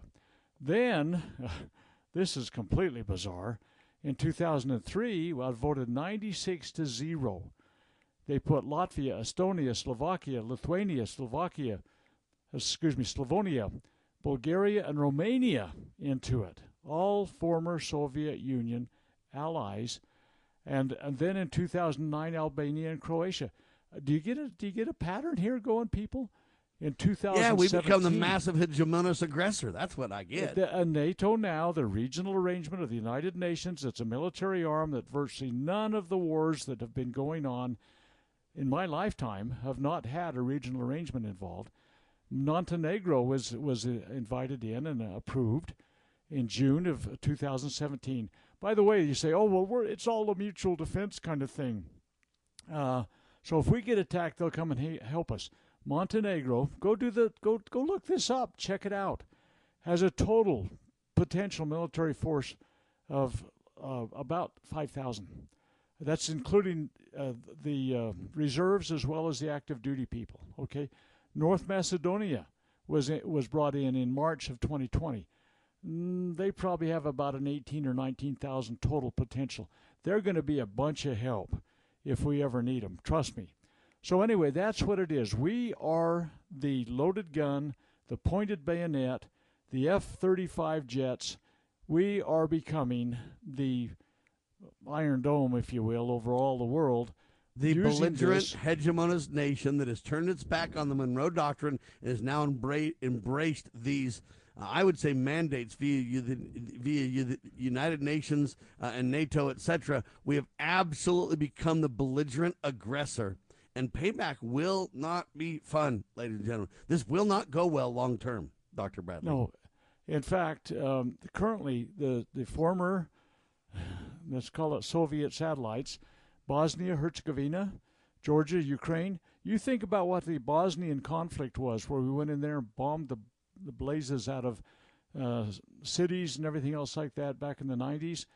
Uh, people, this is happening with the United States being the, the pointed bayonet against all these things. Ukraine's been trying to join NATO for 15 years. They've got a membership action plan. We've seen that in action, Sam, when we were back there. Uh, and, and we're, you know, kind of getting a cook's tour, if you will, of some of the things that were going on in our capital city.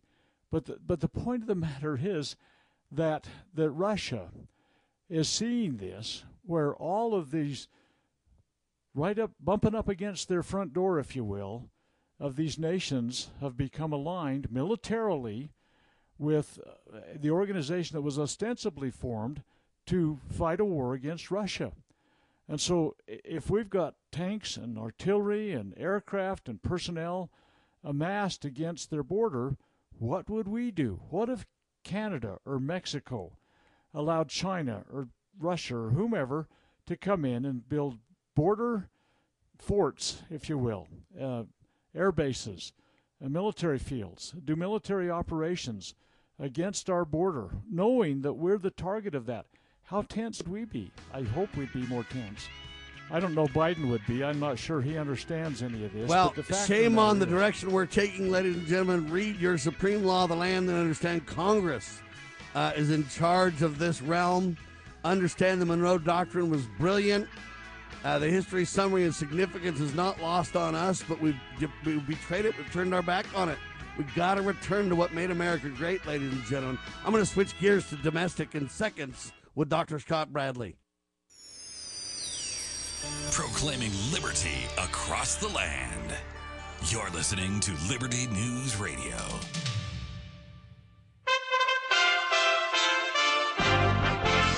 USA Radio News with Lance Pry. NATO jets may be heading to Ukraine. Secretary of State Antony Blinken told CNN that NATO members have the go ahead to send fighter jets to Ukraine to help the country defend itself against Russia's onslaught. We are uh, working with Poland as we speak to see if we can uh, backfill uh, anything that they provide to uh, to the Ukrainians. We very much support them providing uh, MiGs, Sus, uh, planes that Ukrainians can fly. A third round of peace talks are in the works for the combatants today.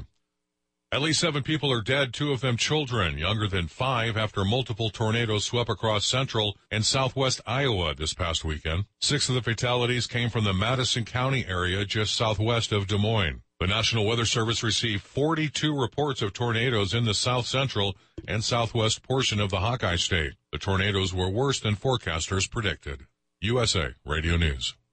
Have you or someone you know used heartburn medications Zantac or ranitidine and been diagnosed with cancer? Zantac and ranitidine have been positively linked to cancer.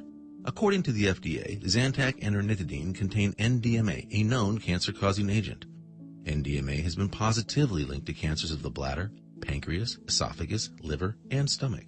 Even in single doses and in smaller doses over time, NDMA is one of the strongest proven cancer-causing agents. Call 888-960-1233 or go to ZantacMoney.com. You may be entitled to substantial compensation without going to court if you or a loved one have taken these products in the past 10 years and been diagnosed with cancer. Call now to see if you qualify for free. Call 888-960-1233 or visit ZantacMoney.com to get what may be owed to you. You may be entitled to a cash reward. Find out now at ZantacMoney.com or call 888-960-1233 to see if you qualify for free.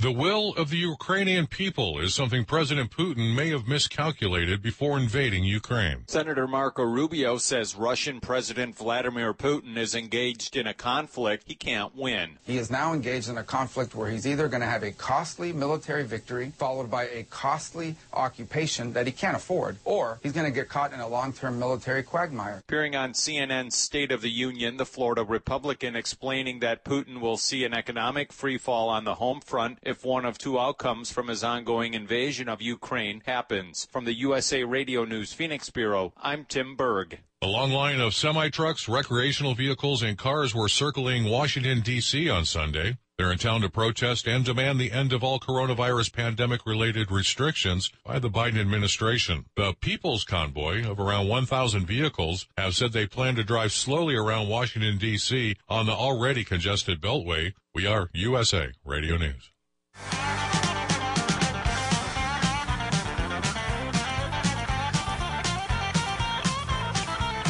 All right, back with you live, ladies and gentlemen. We spoke of the evils of unjust war many a time on this broadcast, so we're going to leave it for now. But I'm telling you right now, we shouldn't be turning our back on the Monroe Doctrine, and we shouldn't be embracing NATO and all these other psychotic viewpoints that really will create nothing but unjust war forevermore if we keep it up, ladies and gentlemen. There will be no extracting ourselves from it once we cross the Rubicon. And sadly, when, when we're over 130 plus nations, militarily speaking, it's hard for me to think we haven't already crossed that Rubicon. But prayers are for peace. Uh, actions are to uh, bring about peace. Following the Monroe Doctrine, returning to the principles that make America great, the Constitution, realizing that Congress has a obligation, a duty uh, to prevent us from getting into war, and only going to war when it's absolutely necessary. Otherwise, reining in the president, reining in um, really this war aggression mentality, this uh, military industrial complex, jettisoning any foreign entanglements that could uh, really draft us into unjust wars, really congressional obligations and responsibilities. We got to fire all of them and replace them with those who will get out of these unjust wars, ladies and gentlemen. But I digress. Let's go back to some domestic issues that I think are just as relevant. Uh, the headline says, Our last shot at creating change. Ladies and gentlemen, think about that. The last shot at creating change. They call it the People's Convoy surrounds D.C. This is how you protest safely and get your point across without burning things down. Joe Kovacs writes the article for WorldNet Daily, WND.com. And uh, in that article, they quote a bunch of people that are at this convoy now. They quote this one lady who uh, basically um, is riding with her husband in the truck and they're in D.C. now, but they're not really in D.C. because they're in roundabout regions, if you will, 20, 30 miles away. The convoy is so large, they say it had to break up to go to different places. Uh, what they've done is they've um, gone on the Beltway and gone around the Capitol in a loop, if you will. And they say that they're going to increase the amount of loops they do, adding pressure to the, I don't know what word you want to call it, to the protest here. Uh, they say they're peaceful. They don't want to cause any trouble, but they do want Congress uh, to listen. They want to jettison the mandates and the belligerence that's going on. But, ladies and gentlemen, I don't believe this is a, just a trucker protest. I don't believe it. I believe it's backed by those who mean ill for us. I don't believe that it will go well. I get the right to peacefully assemble. I understand that. But the only way they can increase pressure, in my opinion, is to violate principles uh, that I f- hold dear. So they don't have the right to make it difficult for somebody in Washington, D.C. to get to work. They don't have a right to lock down the, the highways and the byways of the freest country on the face of the earth. They don't have the right to do these things if you're not very careful. So, so far, mm, they haven't breached anything, but, but they will, or else they won't get their point across enough. Congress will just uh, ignore them. We have created an elite group of people that are above us that have secret combinations above us, and they will not give up easily, ladies and gentlemen. So I appreciate the truckers' plight, the convoy agenda.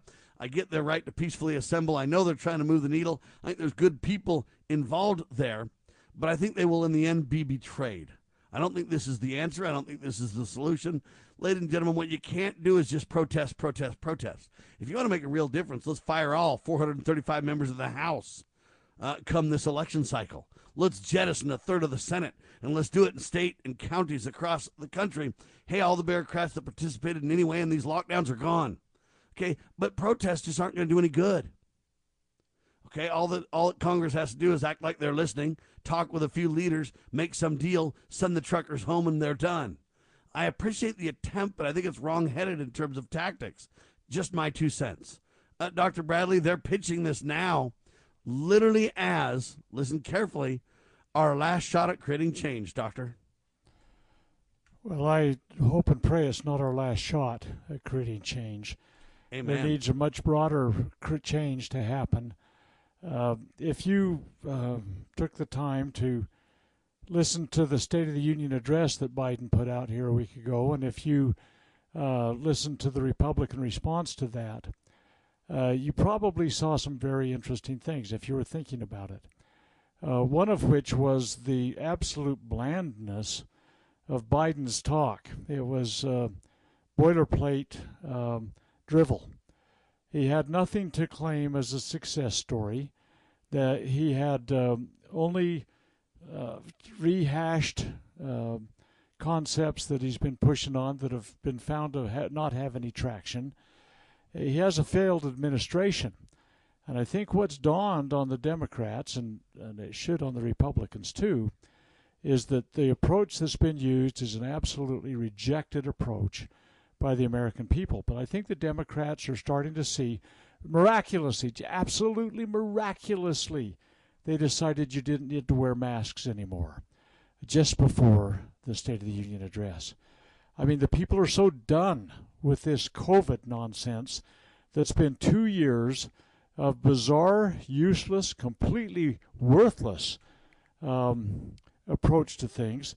It hasn't diminished, in fact, has made worse everything economically, uh, schools, uh, the suicide rates, the drug abuse rates, the spousal abuse rates, the businesses that have been shut down. I mean, you can go on and on and on about this kind of stuff. And, and it's totally worthless. This guy named Fauci has kind of fallen off the radar lately. I think he's kind of fallen out of favor as being a, the greatest soundbite guy that ever existed. But but I think what happened was was Biden and well the his handlers because I'm not sure if Biden's astute enough and got enough cogent concepts to come up with this. But at any rate, uh, his his speech really was a, a bland rehashing of some things where they've walked away uh, from things that they know aren't going to really be able to move the needle on their behalf. They are worried about losing a huge share. In fact, certainly they'll lose their majority in the House and and much of the Senate. Uh, that well, we can only throw out a third of the senators every two years. But the fact of the matter is, I think they're regrouping, and and if you watched the antics of the two people in back of Biden, Kamala and Nancy, um, you saw basically a leader leaderless group. I mean, Nancy's number three in line. I mean, after Kamala and after Joe, I mean, we had the three top potential leaders of the nation. If the 25th Amendment were imp- implemented, it would be uh, Kamala, and if she was removed for any number of reasons that would make sense, I mean, she's unqualified to hold the job, and the Democrats even recognized that back in the primaries when they were first starting to argue about who might be their candidate.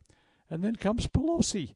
Did you see? She was like a sixth grader waiting for their first pony ride at their, or not a sixth grader, a six year old waiting for their her first pony ride at a birthday party when she was acting up there. We, we, I'm just appalled at how little, um, how little leadership exists in this country right now. There you have it. But I look at this though, and I don't see this convoy going very well, Doctor Bradley. I don't see what they can accomplish uh, with this. Kind I hope protest. it's better really than what don't. you're saying. I pray and hope. I mean, you you start thinking. I mean, uh, when you look at Congress shall make no law abridging the freedom of speech or the press or the right of the people peaceably to assemble to petition the government for redress of grievances.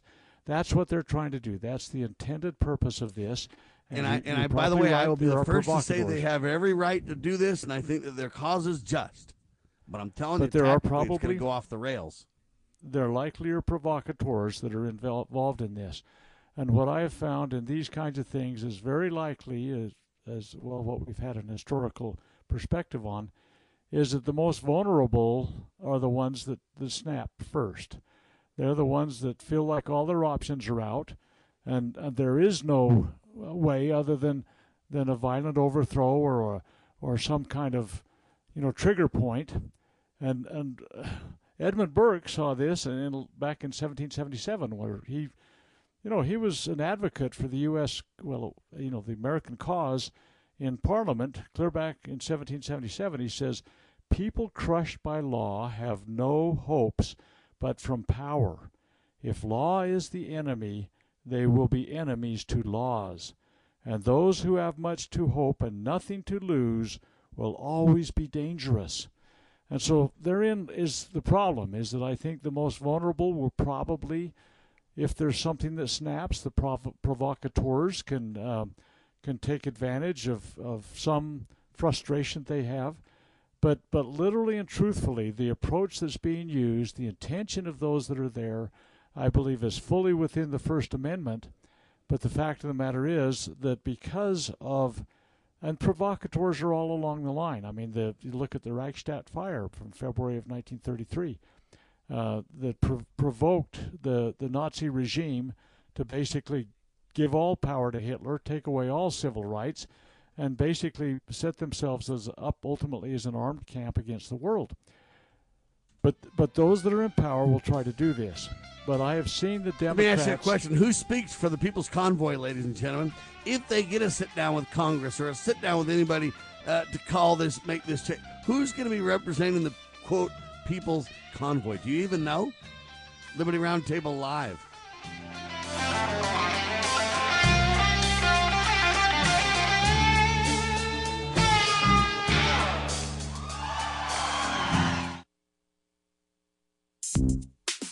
Small Business Tech Guys is a team of experts ready to assist you with any service relating to growing your business. Our team specializes in information and technology, social media, general consulting, and HR. We thrive on assisting startup entrepreneurs with growing their businesses. If it's small business, it's our cup of tea. To schedule your free discovery call today, consider sbtechguys.com. We keep an eye on tech so you don't have to. sbtechguys.com. Have you ever heard of Loving Liberty Ladies? Well, the Loving Liberty Ladies are here to help you learn our American heritage and the way it affects today's society. The Loving Liberty Ladies also have a discussion guide called Proclaim Liberty. And with this guide, you can start your own group in your hometown. Get yours today on our website at lovingliberty.net. Look for our lesson supplements too. They're free. To hear all the special offers and to join the fight for freedom and liberty, please go to lovingliberty.net. You know where the solution can be found, Mr. President? In churches, in wedding chapels, in maternity wards across the country and around the world. More babies will mean forward looking adults, the sort we need to tackle long term, large scale problems. American babies, in particular, are likely going to be wealthier, better educated, and more conservation minded than children raised in still industrializing countries. As economist Tyler Cowen recently wrote, quote, by having more children, you're making your nation more populous, thus boosting its capacity to solve climate change. The planet does not need for us to think globally and act locally so much as it needs us to think family and act personally. The solution to so many of our problems, at all times and in all places, is to fall in love, get married, and have some kids.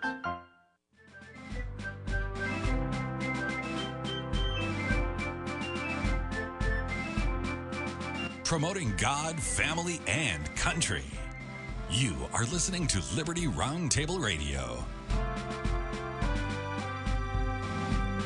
All right, final segment with Dr. Bradley this hour, ladies and gentlemen. So, our last shot at creating change, some are claiming. The People's Convoy surrounds D.C. now. They say this is how you protest safely and get our point across, ladies and gentlemen. I hope that's true. They say without burning things down. Well, I certainly agree we don't want to burn things down, and I agree that their intentions are peaceful. And I actually think the leaders of it might be great people. All right, the U.S. version of the quote People's Convoy is being run by a group called Freedom Fighter Nation. Do you know what Freedom Fighter Nation is? Do you know who runs it? Do you know where they get their money? Well, you better start finding things out like that. But it's led by Leigh Dundas. And Leigh has been really an outspoken advocate against vaccines. She's an attorney from California. She's been on this radio program uh, several times. I really like her. I think she's a great person. But who is Freedom Fighter Nation? And who will infiltrate this organization, as well meaning as it might be?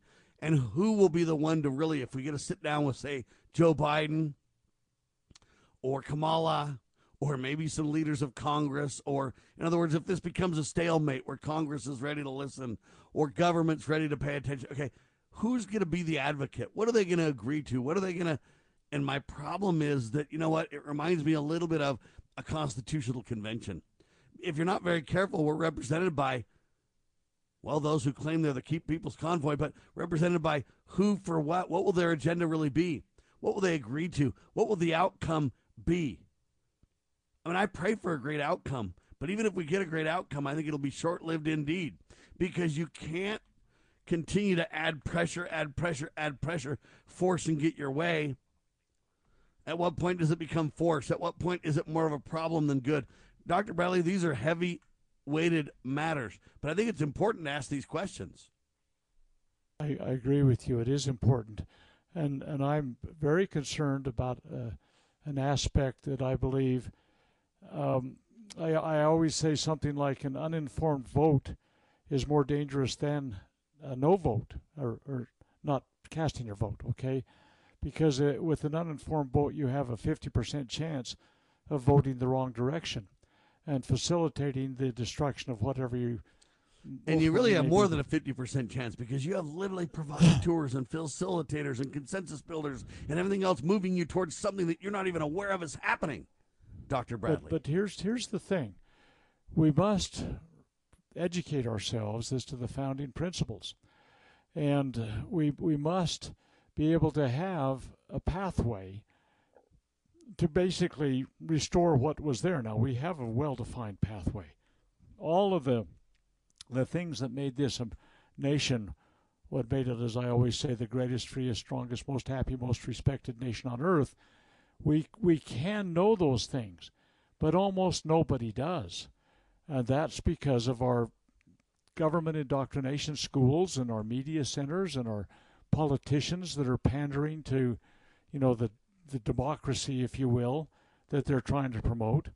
And and so we need a core group of people that understand governance according to the tradition that was established when this nation was was brought about and that's far too thin right now. And and uh, we need more friends of principle instead of individuals that are reactive, that are revolutionary, if you will, in the sense that we don't want a French Revolution to happen here, where the uh, the Illuminati and all of its um, shills become, you know, the moving force, and it becomes a, a bloodbath of of tyranny that ultimately results in another form of tyranny when Napoleon stepped in.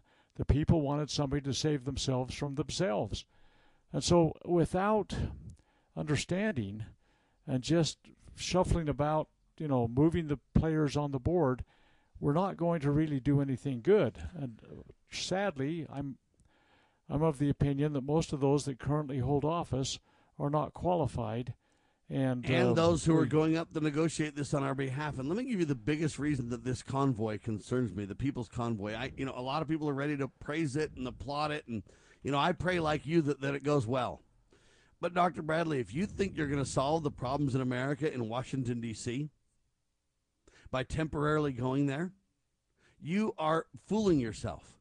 You can only save the country by sincere repentance, turning to the God of, of all of us, our Father in heaven, uh, his Son Jesus Christ, turning to the atonement, turning to the author of liberty.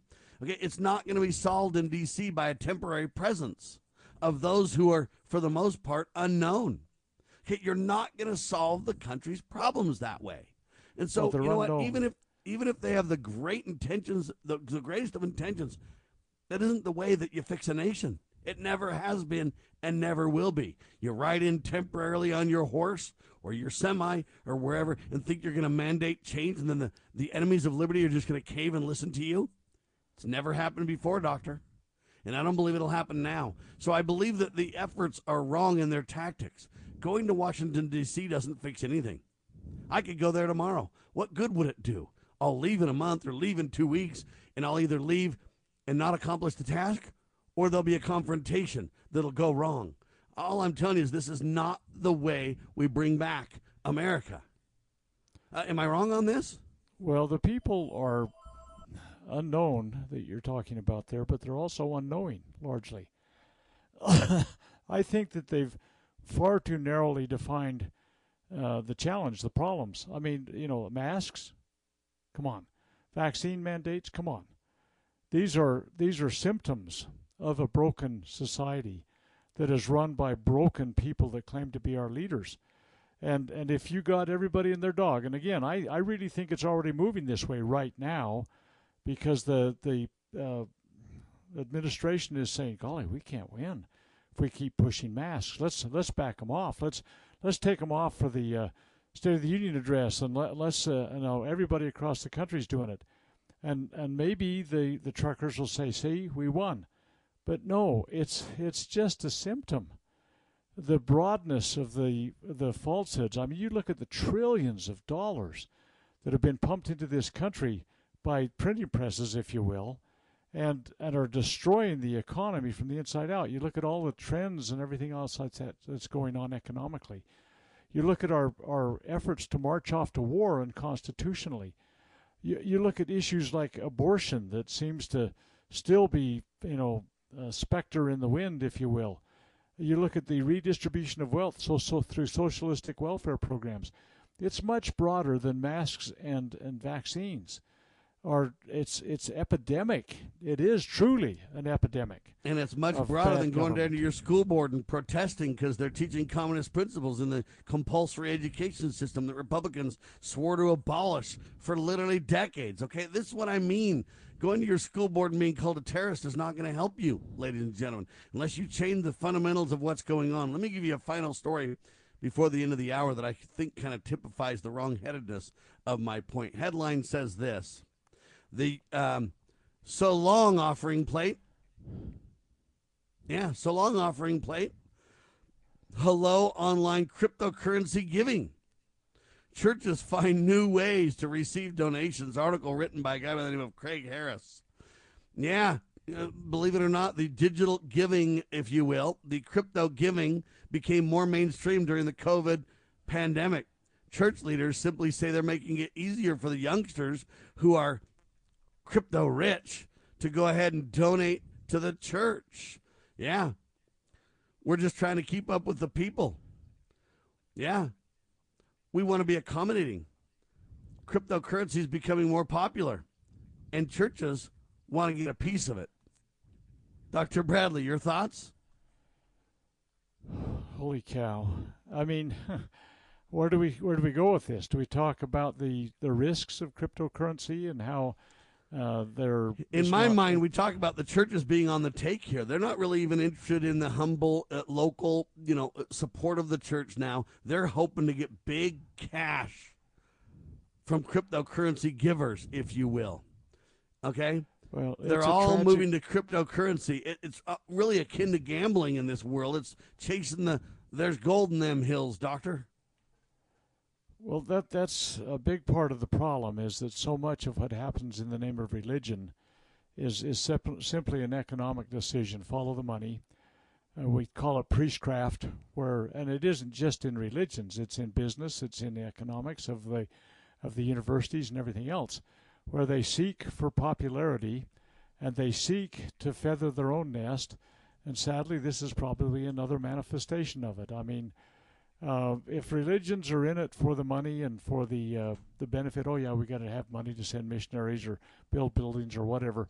But the fact of the matter is, the humble followers of Christ in the beginning worlds. I mean, think of the the fisherman, Peter and his brethren that that uh, led the church. Think of the Savior walking the dusty paths of of uh, Palestine, and and you you have such a contrast to some of the mega churches and the economic powerhouses that have developed in his name. And and by the way, the founding fathers had a lot of grief with that. I mean, if you've read the um, letters between uh, uh, J- John Adams and Thomas Jefferson towards the end of their lives, they were very concerned with what religions had done in the name of the Savior. Uh, George Washington was concerned about it. These kinds of things, I think, are they're almost a precursor to the failure of, of religion, at least these big mega religions, and certainly a nation that has put their trust in in uh, economics rather than, than eternal principles. So yeah, it's it's a big concern, and, and to tell you the truth, I don't have any cryptocurrencies to donate to anybody, and I would like to serve my Savior in any way He'd want, but it's it's something that sadly many religions are seeing an opportunity to make. It's not a buck anymore; it's whatever they call the currency. But um, but by the way, I see economic things happening, and this is a little transition back to what we started with. This uh, st- thing that Russia and China are involved in, and the, the credit cards that China is putting out. It'll strengthen those, for example, at the at the weakening of, of Mastercard and Visa and so on. All of this economic stuff seems to drive drive so much of what's going on, and it's just tragic that religions get Well, and you got to ask this. the question: if these religious groups start to take money from cryptocurrencies, pretty soon you don't really know where your money's coming from at all. Remember, these transactions are supposed to be, yeah, or where it's going. Good point. And so you kind of get this scenario where, wow, man, you can just control things without any accountability. Uh, the churches will be beholden to groups they know not. To me, this is disaster on steroids for the church if we're not very, very careful indeed. Well, many churches, it seems to me, are involved in a beauty contest as to gonna, who's going to be the church of the world order, and they seem to be fostering and, and uh, encouraging some kind of coziness with the global powers, and it, and it's just a we're looking to the wrong places for saviors and the, the wrong altar to worship at, and I, we've got to be very very careful. The churches do as well as the people that are parts of those churches. Amen to that reality check. Sadly, we're out of time, ladies and gentlemen. Very, very weighty topics indeed on your radio. Pray for peace. Do your very best to understand the principles. Advocate for belief in and allegiance to even Jesus Christ, the author of our lives and our liberty. Thanks so much, Dr. Bradley. LibertyRoundtable.com, LovingLiberty.net, FreedomsRisingSun.com. We declare this nation shall endure. God save the Republic of the United States of America.